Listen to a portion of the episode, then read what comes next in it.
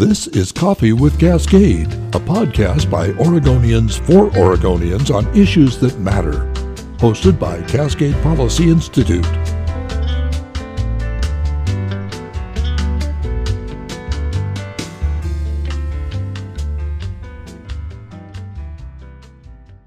Here's today's quick point commentary from Cascade Policy Institute. Over the next five weeks, Oregon legislature will decide whether to make a down payment of $1 billion to replace the I 5 interstate bridge connecting Portland with Vancouver. The total cost of the bridge is unknown, but is estimated to be at least $6 billion. The legislature should reject this request. There's no immediate need to replace the interstate bridge. It has decades of useful life remaining. The much bigger need is to accommodate growth by adding two new bridges, one upstream from the Glenn Jackson I-205 bridge and one downstream from the I-5 interstate bridge. The new crossings would eliminate most congestion on the existing bridges while providing essential redundancy in the event of a catastrophic earthquake. We especially need a new Columbia River Bridge with a direct connection to Highway 26 near Hillsboro. Not only would this reduce the total amount of driving for thousands of motorists, it would provide much needed congestion relief at three current bottlenecks the Sylvan Hills tunnels on Highway 26, the Fremont Bridge, and I 5 in North Portland. Planning for a new interstate bridge began under Governor Kitzhaber in 1997. 25 years later, we have nothing to show for it. We should stop fighting the last war. The region needs several new Columbia River crossings, not a single replacement bridge.